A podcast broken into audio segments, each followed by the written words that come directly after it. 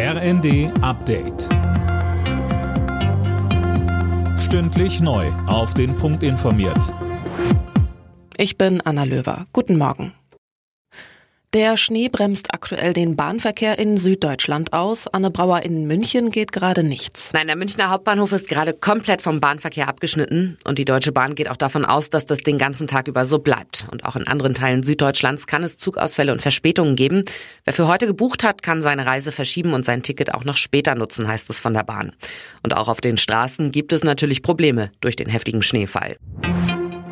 Der Umstieg auf erneuerbare Energien muss weltweit ganz oben auf die Agenda. Das hat Kanzler Scholz bei der Weltklimakonferenz in Dubai klargemacht. Scholz sagt, noch ist es möglich, dass wir die Emissionen in diesem Jahrzehnt so weit senken, dass wir das 1,5 Grad Ziel einhalten. Aber dafür müssen wir uns sehr beeilen. Deshalb fordert Scholz, machen wir den Ausbau erneuerbarer Energien zur energiepolitischen Priorität Nummer eins weltweit. Einigen wir uns hier in Dubai auf zwei verbindliche Ziele. Zum einen auf die Verdreifachung des Ausbaus erneuerbarer Energien und zum anderen auf die Verdoppelung der Energieeffizienz, beides bis 2030.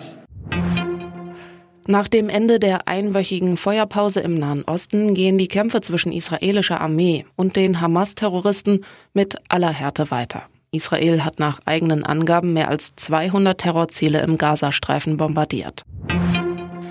Mit dem ersten Advent starten an diesem Wochenende viele Menschen ins Weihnachtsshopping. In den Innenstädten dürfte es jetzt voller werden, wenn die ersten Geschenke gekauft werden. Wegen der anhaltenden Krisen blickt der Handelsverband allerdings eher skeptisch aufs Weihnachtsgeschäft in diesem Jahr. Im Freitagsspiel der Bundesliga hat Köln bei Darmstadt mit 1 zu 0 gewonnen. Die Kölner ziehen damit an Darmstadt vorbei, vorerst auf Rang 15. Die deutsche Frauenfußballnationalmannschaft kann weiter auf eine Olympiateilnahme im kommenden Jahr hoffen.